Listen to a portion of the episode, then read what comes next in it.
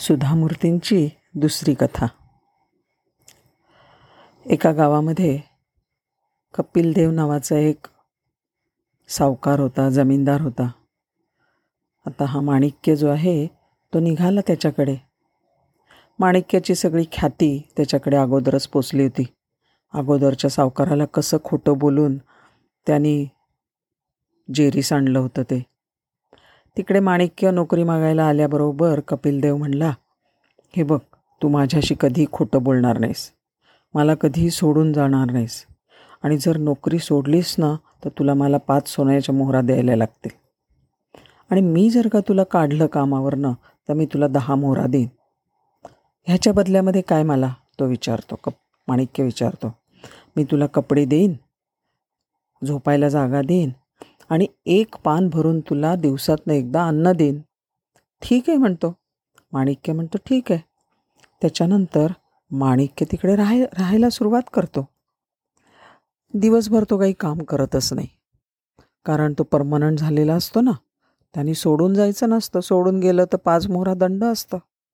पण रात्री मात्र एक पान तो जो त्यांचा त्या कपिलदेवचा आचारी हो आचारी असतो तो त्याला एक बारीकशा पिंपळाच्या पानावर पिंपळाच्या नव्हे पळसाच्या पानावरती बारीकशा पळसाच्या पानावरती जेवण वाढतो. माणिक्य म्हणतो हे नाही चालायचं. त्यांनी मोठं पान आणलेलं असतं केळीचं भरपूर मोठं. एवढं भरून मला जेवण मिळालं पाहिजे. मालकाने सांगितलं पान भरून जेवण देईल. आचारी काय करणार? आचार्यानी आचारी संपूर्ण पान भरून डाळ भात पोळ्या तीन भाज्या पोटभर जेवण त्याला मिळतं. नुसतं तेवढंच नाही त्याला नाही तो आणखीन इतरांनासुद्धा वाटतो.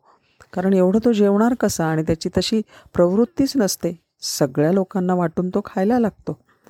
ही बातमी काही दिवसांनी मालकापर्यंत जाऊन पोचते.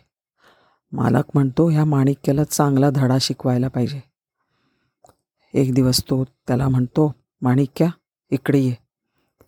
तू काही काम करताना मला दिसत नाही. असं कर. आपल्या शेजारून जी नदी वाहते ना तिची दिशा बदल आणि माझ्या बागेमधनं ती वाहील असं बघ. मालकाला वाटतं आता हा बरा जरा कामामध्ये रमेल. आणि माणिक्य म्हणतो ठीक आहे. मालक बाहेर पडतो आणि रात्री परत येतो आणि बघतो तर काय? समोरचं दृश्य बघून तो हादरूनच जातो. त्याच्या घरासमोरची भिंत पार तुटून गेलेली असते. आणि त्याच्या घराचा मोठा लाकडी दरवाजा तो पार उचकटून गेलेला असतं. त्याच्या चिंध्या चिंध्या झालेल्या असतात. अरे बापरे हे काय झालं? हे काय रे माणिक्य? हे काय केलंस? आणि मग माणिक्य म्हणतो मालक तुम्ही काय सांगितलं? नदीला बागेतनं आणायचं ना? मग नदीचा मार्ग तुमच्या घरावरनं जातो. मग घरावरनं जाताना तिला हे मध्ये आडसर येत होता ना त्या भिंतीचा. भिंत नको बाजूला करायला. दरवाजाचा आडसर होत होता. अरे बापरे! कपिलदेव आपलं डोकं गच्च धरून बसतो. म्हणतो ह्याला दुसरं काहीतरी काम सांगितलं पाहिजे. तो म्हणतो हे बघ माणिक्य एक कुऱ्हाड घेऊन जा आणि चांगली वीस मोठी झाडं तोडून घेऊन ये. लाकडं ओंडके करून घेऊन ये. आणि शेट राहतो दिवसभर कामामध्ये व्यस्त. दुसऱ्या दिवशी माणिक्य वीस झाडं तोडायची म्हणून चांगली मोठी कुऱ्हाड घेतो चांगली पाजवलेली भर भरपूर त्याला धार असलेली अशी कुऱ्हाड घेतो आणि जातो. कुठे जातो? मालकाला वाटतं हा जंगलामध्ये जाईल आणि तिकडून झाडं घेऊन येईल.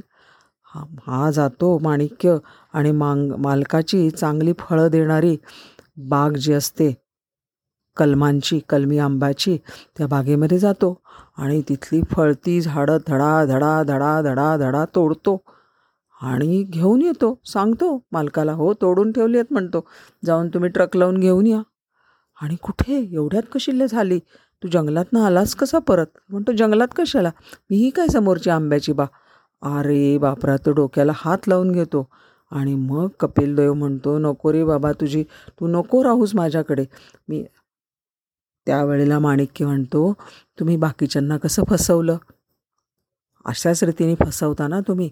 तर मलासुद्धा तुम्ही फसवायला बघत होतात. आता मी राहू का जाऊ? कपिल देव म्हणतो जा रे बाबा तू जा. आणि ठरल्याप्रमाणे त्याला दहा सोन्याच्या मोहरा देतो आणि त्याच्यापासनं मोकळीक मिळवून घेतो. नमस्कार.